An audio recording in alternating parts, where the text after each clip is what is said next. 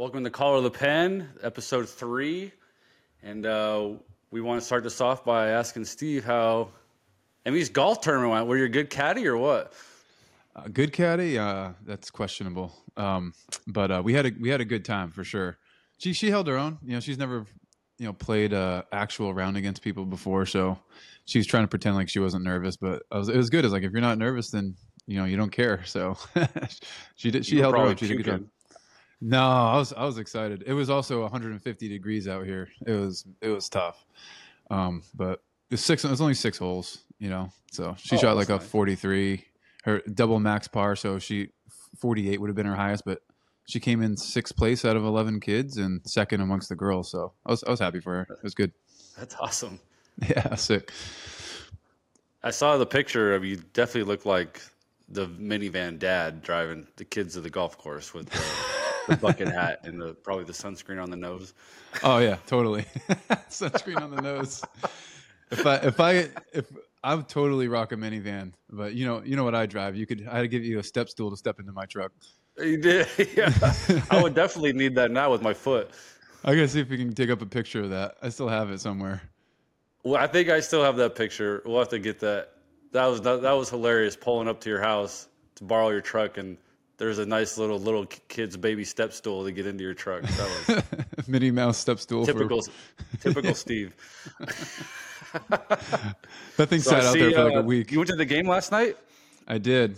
I did. Big Pan- big uh, Panthers fan now. Just started. Yeah, that's how I was when the Knights came 18. I was like, oh, I'm huge, huge hockey fan now. Huge hockey fan now. now they've. I have no I've idea about hockey, but now it's great for the city. Oh, totally. And their first year, they made the Stanley Cup Finals. I mean, it, uh, that's that's one reason to to root for them. I mean, you just they just caught fire right away.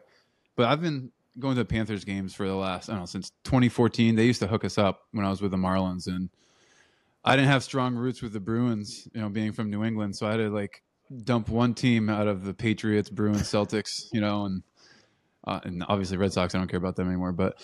Uh, it had to be it had to be the Bruins because uh, the, the Panthers just hooked us up all the time. So Tell me about that chain behind you. yeah, so we brought uh brought the girls to their first game back in November, and uh, I told the girls, "Hey, get whatever you want in the team store. You know, Dad's getting it. Uh, I want this to be special for them." And so Avery, without hesitation, walked saw the chain, walked right over. Was like, "I want this." So she just came out with a Flavor Flav chain, just to walk around the stadium, and it was beautiful. If our teams make it to the Stanley Cup, we're gonna have to come up with some bet. Well, one one of us have to fly out to each other's city and go watch the game. Yeah, I would maybe the maybe the viewers have an idea of what we yeah, can maybe do. the viewers. keep we typically play golf against each other but this guy has a broken ankle so i'd be at a distinct advantage we get, we'll I did get something out. cleared to walk. I got cleared to walk in a boot yesterday, though, so we're making progress. there we go so you can I could probably beat you with one leg. a couple of years ago probably. I don't know. Actually you're, you're a Oh, yeah, sneaky sorry, good athlete. no no. I i still I still struggle. I'm, I'm coming back to reality. But uh you're a sneaky good athlete. I, I think you could hold your own. Best athlete you've ever seen. What are you talking about? debatable. All right. All right, so let's start this off. So we had a few questions, or I want to ask you a few questions. You, so you lived in Massachusetts, right? yep And then, uh, how did you meet Cressey? By the way, Eric Cressey, if anyone doesn't know, is probably the top baseball trainer in the world. But Yeah. uh, Steve's known him since he was straggly. uh, t- tw- uh, 2009 How did you meet Cressey? and Still straggly. tell me how that. Yeah, that's a good question. Um, I was I was uh, training on my own, basically doing the Marlins workout, and back then they just kind of, you know, they were they're okay, but I don't I didn't feel like they were taking me to where I needed to be, the next level, and there wasn't up in Massachusetts. Baseball isn't a huge sport. Actually, hockey is, and so um, there wasn't many gyms around uh, that had trainers that you know had a baseball background. And my college coach actually listened and read a lot of Cressey stuff uh, down in Tennessee, and he's like, "Hey, you need to, you know, check out this Cressey guy. I don't know where he is. I know he's in Massachusetts somewhere." So I looked it up, and it's like an hour and a half away.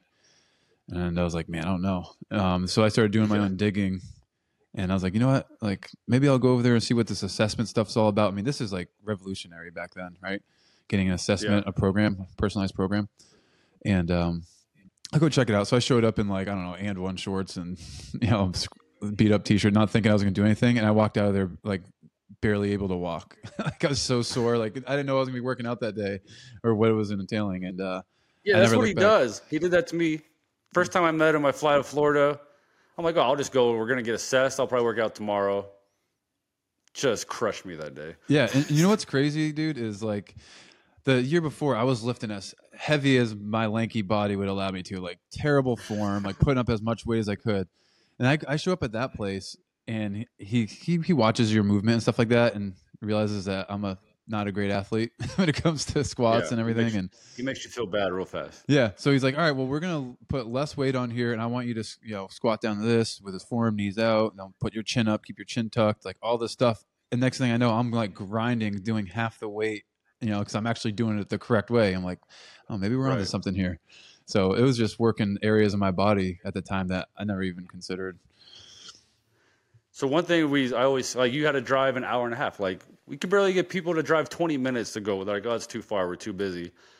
What I mean, how and why did you think you're going to drive three hours three, four times a week? And at what point did you realize, like, besides the the assessment, that okay, I'm I'm going to do this. I'm all in. And then you probably had to do it all year, every year until you went to you moved. He moved to Florida, and then you moved to Florida. Yeah. But why did you decide like this is it?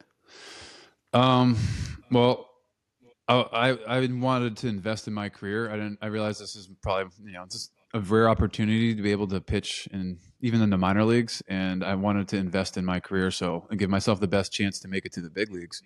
And I knew after going to this place and you know his you know resume basically is he's the you know he basically revolutionized you know baseball specific training, and so when I went and saw what was going on over there, I wanted to be a part of it and I wanted to get better and I wanted to get stronger. And so I realized that it was just a commitment that I was going to have to make. Um, driving an hour and a half down and then an hour and a half back, so three hours of travel was no big deal when I was motivated to, um, you know, have an opportunity to pitch in the big leagues and um, and be at the best place to do it. The other thing, which made it a little bit easier, is up in Massachusetts. I mean, a lot of times we're either snowed in or it's freezing cold, can't really throw outside. Um, there's always someone to throw with in, indoors up there, um, and if there wasn't, we just wear it and just throw outside in the parking lot. But um, all my buddies were out of college, not playing baseball anymore, and having real jobs. So it's either I sit around yeah. and play video games and waste my time, or I can get after it. So for me, it was an easy commitment to drive out there, um, that you know, down the Hudson, Massachusetts, and back three to four times a week. And you weren't a bonus baby, so it's not cheap. The gas ain't cheap, which we all know. I mean, especially at that time of the of 2009, I think country's falling apart, anyways. But uh, I think we were both broken, or definitely broken our times in our lives. So not only are you paying for fees because Cressey's not cheap, so obviously you're investing in yourself, and then you're paying for the gas. So I mean, it's like a lesson in life, anyways. Just people need to realize just stop trying to get rich so fast. Just invest into yourself. You're pay, get a little sacrifice. It's going to cost some money, but if you put the time in, I mean, not everyone's going to make forty something million dollars, but obviously your little your your investment into yourself paid off, don't you? I mean, I, I think some people just need to realize that in life. Like, just you're not always going to get the results so fast, but if you just keep in investing in the long run. I mean, you never know what's going to happen, but you definitely know what's going to happen if you don't invest in yourself. Yep. Yeah, exactly. If if you're not putting in the work and you just, you're just not giving yourself opportunity. There's very few people, and I'm sure you've seen it, that barely do any work and they're you know pitching in the big leagues. Those guys are just like naturally right. just a gift from God. You know, they just have it. The rest of us have to put in the work to do it. You know, yeah, I, I, throw sidearm, I throw a deception, but I didn't always throw hard. It wasn't until college that I started throwing hard because I was pushed to the max like every single day. I strongly believe that's what um, got me my velocity and you know was able to take me to the next level. And then you went to a D two, correct? Mm-hmm. And you were a JUCO. So, and I was a JUCO. So, I think. Well, what do you think? What's the misperception on people not always wanting to go to JUCO. Like I have my own opinion, and I'll wait for you to answer on JUCO, D two, D one. Why does everyone think they got to go D one, and what what's wrong with people taking the D two route? I mean, a lot of talent. There's a lot of talent in there, but a lot of them always think they need to go D one, or the guys in JUCO and D two get missed out on. Mm-hmm. Like, what is it? When you went to D two, did you have any D one offers first of all? Not really. Um, University of Vermont was interested, and then the next year their baseball program um, was shut down. yeah, so, a solid offer then. Yeah, exactly. Boston College was, was, like, oh, maybe, but you have to go to um, prep school. I'm like, I ain't doing that. I, you know, so I was just so underdeveloped. But that leads into the answer I have for you. I, well, first of all, I think that um, there's a whole re- list of reasons why I think kids think they need to go D1. Mostly their parents. You know, they want to look good. Their kid goes to Florida State, you know, and they can brag about it. Um, other things are unrealistic expectations, right? Like, yeah, you may be able to make it to a massive, you know, D1 school, um, but you're not going to get the playing time because they just recruited, you know, 10 other kids also that you're going to be competing with. So, not necessarily. You know, so for me, like I just wanted to go down south. Being in Massachusetts, we played 20 game like high school seasons, dude. Like it was ridiculous, but that's that's what we got. It's cold, and so I wanted to go down south um, because I wanted to be able to play pretty much year round baseball. I loved it, and hopefully get a scholarship to help uh, pay my way through. And so when um, let's long story short, when Carson Newman came up, um, you know, school down south, check the box, liberal arts school. I was going to be a PE teacher. You know, that was my degree. you imagine? And then my bucket hat. um, yeah, I could totally see that with the whistle. Yeah, and I knew I felt like I was at the like a D two level out of high school. I felt like I could compete at that level. D one, I wasn't really sure. I threw like eighty four miles an hour tops, maybe you know, on a good day. So, I mean, I was just looking for a place that I knew I could probably play and get better, and also get my education. And so D two was my route. What about you? Yeah, that's what I think. Well, that's my opinion on the whole thing. I always think people ask, well, what do you think I should do? Should I go play here or do I need to go to this university? I or independent, let's just say independent ball or whatever.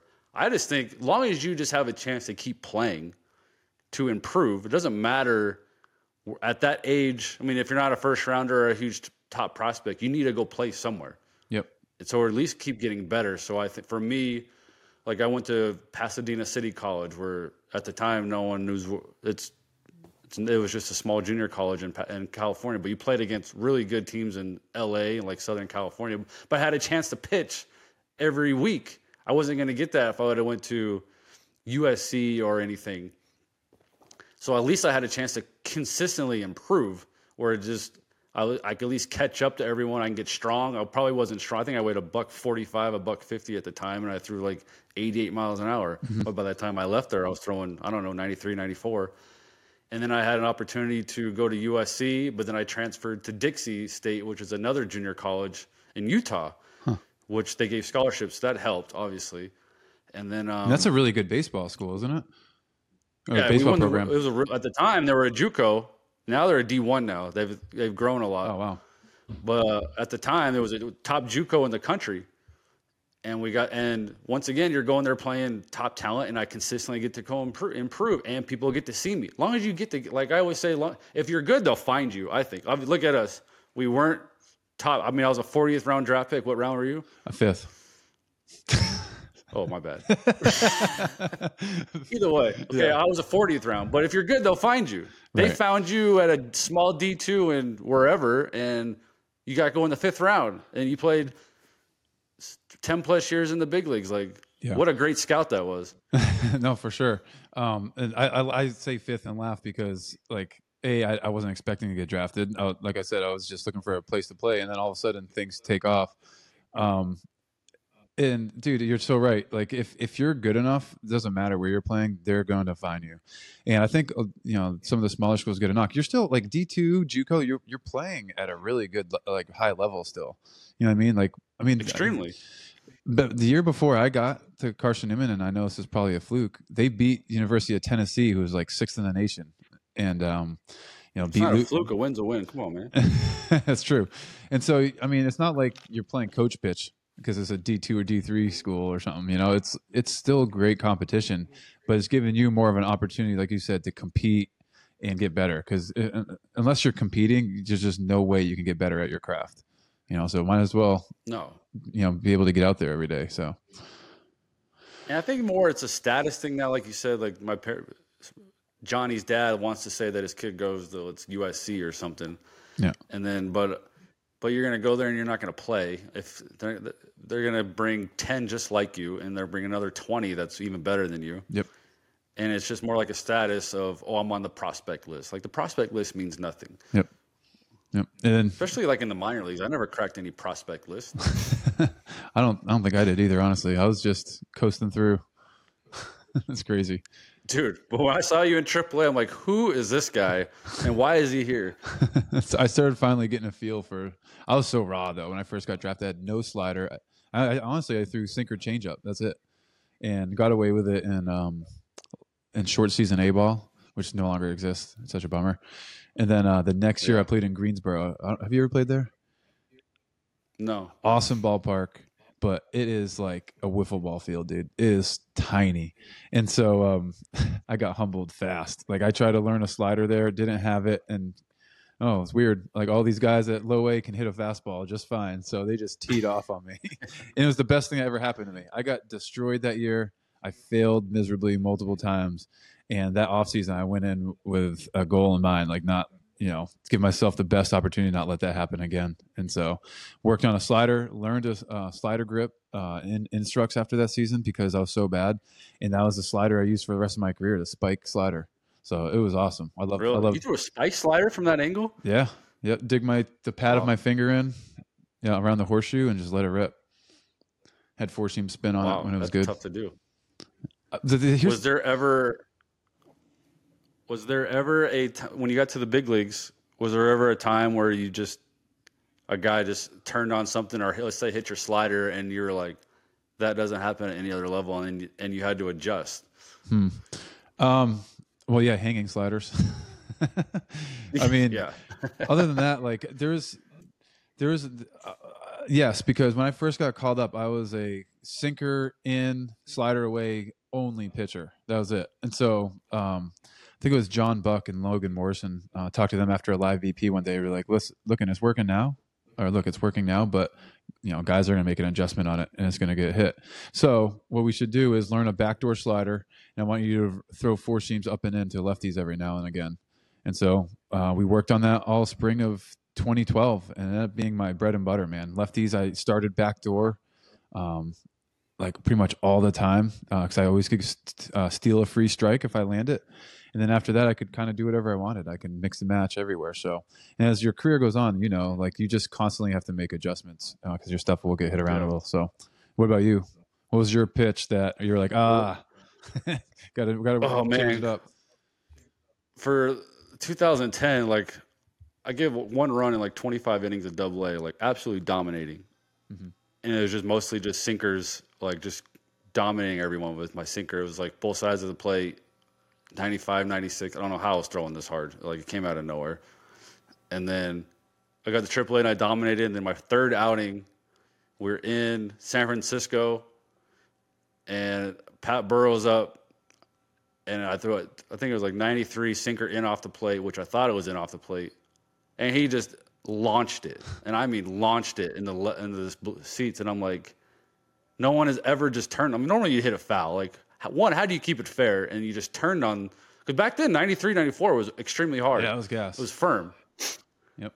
So then I was just like, I, my, I was mind blown. I just learned that when you think at that time, you, there is no strike to strike in the big leagues. It was make it look like kind of a strike, but it has to be, end up ball. So I just started to learn adjust right away from there against righties because man, that made me feel bad. It was especially in San Francisco. One, you're warming up, they're already yelling at you, making those whoop, Yeah. woo, Yeah. like I'm already rattled. the, the he's a bum chant.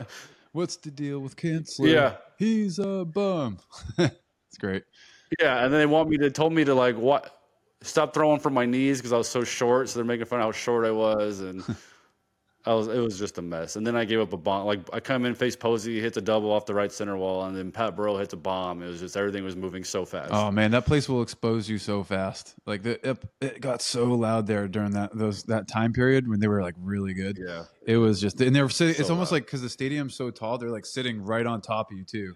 So when they get some momentum rolling, you can just feel the energy. You're like, uh oh, Like we gotta we gotta find a way to silence this. Especially when you're warming up like in the middle of an inning, trying to hurry, warm up fast. And it's on the field, and you're like, you know, you're really you're scared. It's, it's always the first throw where you don't know where it's going to go. You're throwing the ground and throw all the way under So the field. true. So I always just like lollipopped it. Yep, me too. My first one, I, I gave myself one lollipop throw. I don't know if you remember seeing me warming up. I just toss it in, and after that, have no more yip throws. That's it. You're just gonna let it fly. Whatever Oh, happens, you can be soft for one one. throw. That and Wrigley too, but yeah, those were tough fields to warm up on. And but San Francisco was it was they were the whole. I mean, that whole side of the stadium would be into talking crap to you while you're trying to warm up. I, yeah. I will say this though, in places like that, like I loved pitching in the most hostile environments. It was the best because, and especially you could relate to this as a closer. I always liked it more on the road when you'd close out a game and the, they're just in your face. It sounds like like the place is just coming down. And all of a sudden, you can hear a pin drop. Like their team just, Yeah, you just, crickets. You guys best. just shut them down, and it's like, let's go. it was, oh man, it gives me it gives me goosebumps thinking about that. Yep. Those are those are the moments I miss. Some things you miss, but Mhm. like warm coming into hostile environments, coming on the road, like closing in on a road or tie game on the road. But tie game on the road at the bottom of the ninth is tough. Like that is a tough situation. Oh yeah. Yep. Well, hey, let, we've talked You- about. Uh, you don't have like if you're closing, you give up a solo shot. Okay, we're tied. But man, if you give oh, dude, when you're coming in tied on the road, and you give one little mistake. Oh gosh, the whole world's coming down. on you. feeling. Walk offs are the worst. You just want to go cry and just- no one cares. and just do not look at social media for a, a day.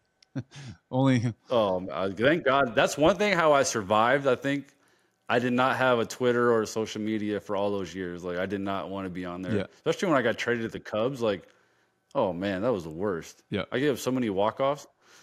I don't remember that. I don't remember you giving up walk offs. Oh, I Adam Frazier in Pittsburgh walk off 3-0. Three swings 3-0. We go middle in heater walk off, and that was when we were in the in a big hunt. And then the next hmm. year they walked me off again in Pittsburgh. I threw a 3-2 changeup to I don't know the 30th guy on the bench. I don't know why. I think it was I just came off the IL. And I had no feel for anything. Any tattoo? I remember talking to Theo at the end of the year, and he's like, "I got to ask a question." He's like, "I was like, what's up?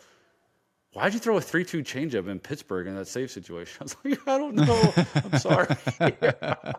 That's why we weren't invited back to the oh. Cubs. Decisions like That's why I didn't come back. I walked in the winning run to lose a game in the playoff race. But apart from that, I think it's important. So, I mean, I think everything we just talked about with like work ethic, you know, picking and choosing what school for young guys. I, this is what I wanted this episode to kind of focus on. Um, I, I wanted to piggyback off some of your experience. Like, you know, you played parts of what twelve seasons in the show. So, Yeah. how, how what what was it that you did day in and day out that allowed you to be uh, consistent on the mound? I think it, it's just we could talk about this for days, and we'll probably talk about this down the road. But I want to hear right now some of your thoughts on that. Well, my first when I first got called up, Trevor Hoffman was there. So I was told yeah. Eddie Guardado. I knew from when I was a kid. He always told me to like watch the older guys when you get up there, see what they do. So I was just I wanted to, I watched Trevor Hoffman. I was there for like a, it was like I got September call, so I got to watch Trevor Hoffman for his last month in the big leagues, and this guy's routine was like amazing. Hmm. Like he was still like he was still even though he knew he probably wasn't going to pitch anymore because my first day in the big leagues he got a 600 save. And I was like, oh my god, the big leagues are amazing. Every day is like this. It's a party. and then, but he still like he had us. His routine was so amazing. Like we we had to run two miles. Every one, you had to take your shirt off. If you run with Trevor Hoffman, everyone has to run with your shirt off. That's awesome. Yeah, it didn't matter how cold it was either.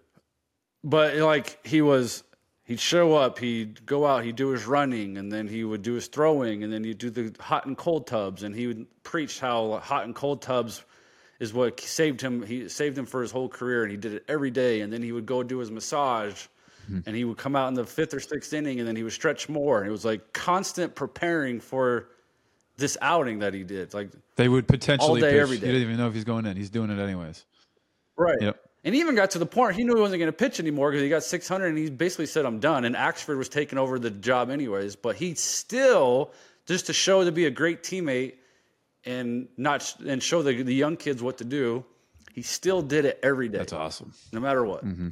So I think it took me, it probably took me three or four years because to find out, because you know, when you're young, you think I'm just going to show up, I'll roll on a foam roller for a second, I'll go out there and do our eye wash stretch and run Yeah. and play catch, you know, get ready for a big league game, and I'll throw hard.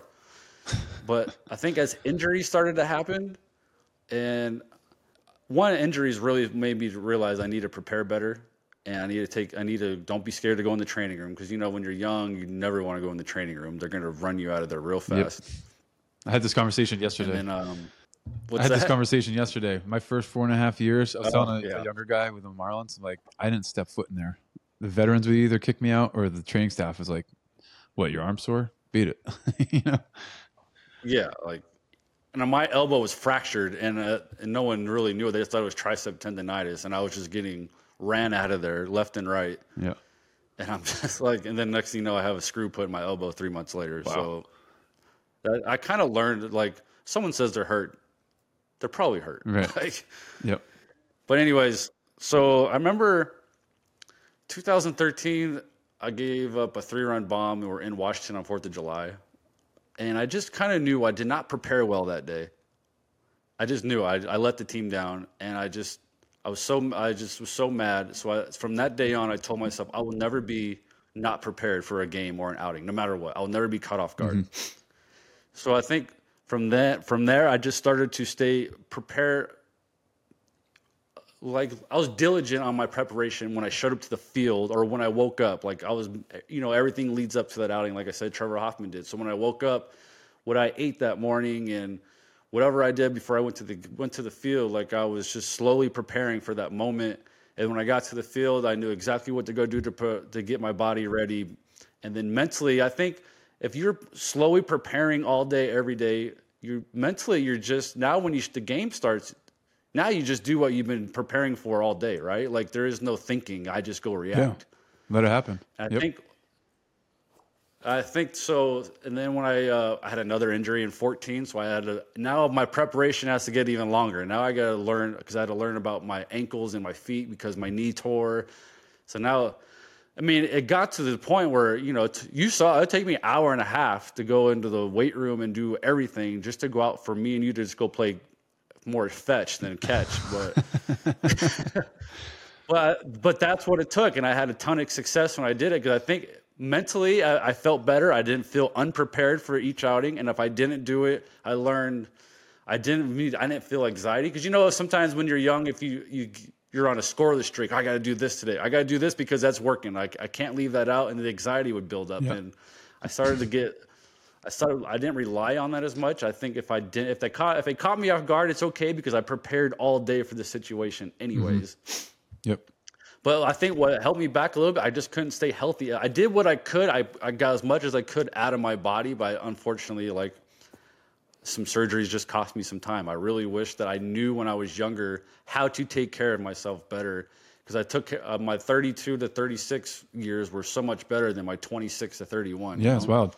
Yep. And I wonder what like But for you, you pitched over 700 games, which is wild. How did you think you stayed so consistent and healthy? I mean, honestly, it's a pretty similar story. Like, I started developing some sort of routine in the minor leagues, um, but it wasn't very extensive. And especially before I went to Cressey's, like I had no idea how to properly warm up. Um, I just do like boxer jumps and stuff, and that I learned from like P90X. Remember that thing, DVD videos? I'm like, oh man, this gets my blood flowing Those after I drink a. Red I've Bull. So seen- so many people do that. yeah. Um, but um, when I first got called up, same thing, man. Like I didn't have Trevor Hoffman necessarily, but we had this guy, um, Brian Sanches. Just uh, no one really heard of him, probably reliever, and he was super solid. His his stuff didn't overwhelm you. He just had solid stuff, and he always got the job done. He was always prepared, and so I'd watch him like a hawk. Like my first year in 2011, guys thought I was a mute because I didn't say a word. I just watched. I just wanted to learn. You know what I mean? I was I never had spring training, like big league spring training prior to that. And so I'm watching these guys and I'm watching what they do every day. Like fifth, fourth, fifth inning rolls around and they're getting up, moving around. I'm still sitting in my chair, like watching them. I'm like, oh, maybe I should do something, you know? And Drinking a Red Bull, drinking all the Red sipping Bull. a Red Bull. and um, next thing I know, like, you know, I'm, I was I got into a really good role, but I was it's just you know by fate. You know, I just didn't really have any work ethic in terms of my preparation. I started getting hit around, and so my pitching coach, I think Ryan uh, Zimmerman, hit a ball oppo off the wall on me. And my pitching coach like, "You don't ever watch video, do you?" I'm like, "No." He goes, "Where you threw the ball is his just nitro zone. You cannot go there. Like for now on, I want you to watch guys that throw like you and how they attack uh, hitters. So if you come find me, I'll show you how to do it." So step one, like, all right. So they showed me like I was watching Sergio Romo, I was watching Pat Neshek, like all these other guys, uh, O'Day, I mean, and Joe Smith. Those were like my main guys.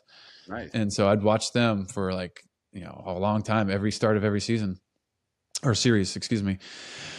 Um, and then Sanches is like, I like, how do you, you know, I ask him questions like, how do you, how do you, how do you remain so consistent? It's like, I do the same preparation every day. Like you make sure your routine is your way of life. Um, that's where I started even eating PB and J's, you know, every single day. It wasn't a superstition because I don't want to launch into another story due to time, but I got caught on the bath in the bathroom on the toilet phone rings. You're in the game. Two outs. I'm like freaking out. Like, you know, oh, that's yeah, the worst. worst. worst nightmare for a reliever. Like for now on, I ain't eating that stuff. I'm eating the same thing every day: PB and J, granola, and yogurt.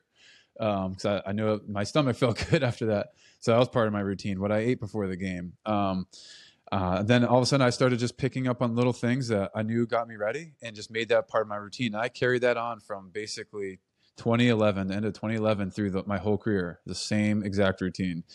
And um, I always encourage the younger guys to do the same thing because I just wanted um, them to be able to have the opportunity to stay in the big leagues a long time. And I feel like the best way to do that is to give the best way to give yourself that chance is to have this consistent routine every day because as you know you feel like garbage a lot of the times as a reliever. You know, you're just grinding, but you got to deal with it. And so, so maybe it's a placebo effect or something. But when you go through your routine, at the end of the day, you feel better, um, even though your stuff may not be the best. And if you happen to give it up, like, look, I did everything I possibly could that day. I can hang my hat on that. Um, and you know, right. now it's back just to the next outing. Forget it. Let's go. Um, so, and I don't know. More, I guess what made us consistent is more times than not we did throw well. We're not dwelling on the negatives, but um, a, a, very big portion of that was due to our our mindset in terms of our preparation. Yeah, my favorite thing to do when let's say younger kids when I watch them. I mean, everyone is in a great mood and everyone do all their routines is when they're throwing well and dominating. I wanted to see. I could not wait if a kid gave it, I mean, I didn't, I wasn't rooting for anyone to give it right. up, but if they gave it up, I could, I wanted to be the first one in the clubhouse the next day. I wanted to, I could not wait to see how this kid was going to act. Was he still going to show up when he was doing his thing? Same time, was he still going to do it? And if he didn't do it, I knew he wasn't going to be cut out to stay here, or you're going to have to pull him aside because you're not going to last, mm-hmm. dude. Like if you, if you can show up and talk crap to everyone, that's why everyone's like, when I was salt, salt was just my way of just being myself, being in my routine at the field. Like it just got me into a pitching mode, you know? Yeah. yeah. And I just could not wait to see if this kid was going to do whoever it was, if he was going to act the same the way he, when he was shoving, when he gave it up. And mm. I think that tells a lot about people. I mean, they got to learn. I mean, you learn if you could turn the page, but sometimes you just got to tell them, man, the sun's going to come up tomorrow. Yep. Like, no, it's totally. You just got you, get, you see what they're made of right there. Absolutely, and that that's something that you know stuck with me is like how how the game's easy when you're rolling, but when you have to deal with failure, I think we should touch on that next time. How did how we're going to deal with failure, um, how, or how to yeah. deal with it because it is essential um, to be able to have a career and to be to remain consistent. Um, and so I guess in in summary, it's just like you know pre- preparation. What is your preparation? What is your routine? Um, for me, visualization, like especially when we talked about a couple weeks ago uh, with Joe, put you in those slots. I know what slots I'm going to pitch in. I'm visualizing each pitch I want to throw to each guy. I know their weakness, and I, and I want to expose it. And so I'm picturing that in my head. The crowd's going nuts, feeling the game. All of a sudden, the adrenaline starts yeah. flowing. I'm ready to go, and then you just compete. Just let it happen, you know, and whatever happens, happens. So.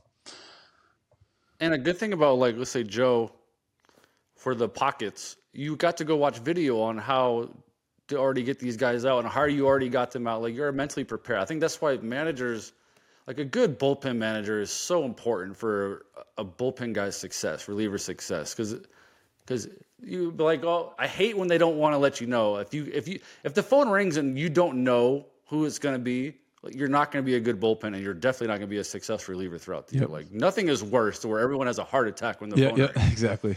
Like when the phone rings, it should be it's one or two guys really. That should be it, especially in the winning situation. Loses, everyone kind of knows when they're going to throw when it's losing.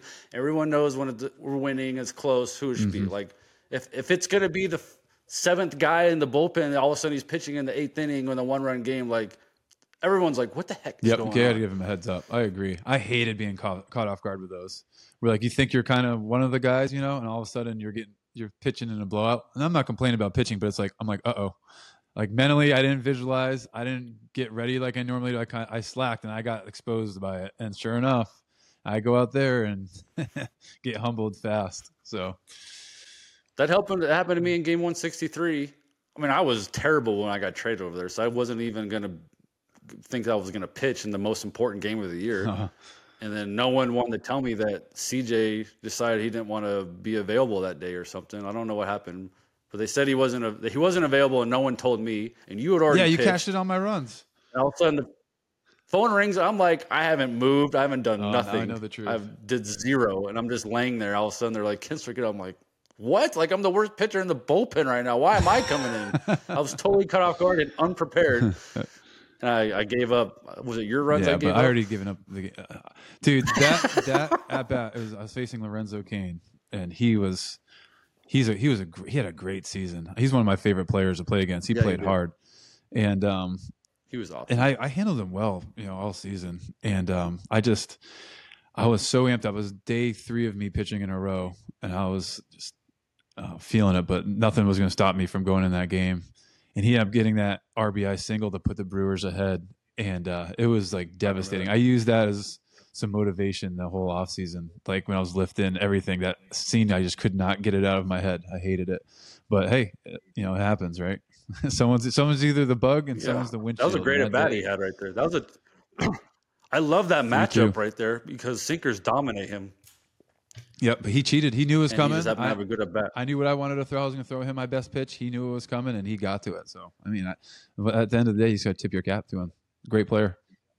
Yeah. They brought me in to face Braun, and I, was, I, I don't know, my sinker was going everywhere because I was I was mentally a mess. oh, Uh, that was just a terrible that was a terrible time in my life. That's when we'll talk about dealing with failures because that was some dark. time. absolutely. I'd love to talk about that. Well, bro,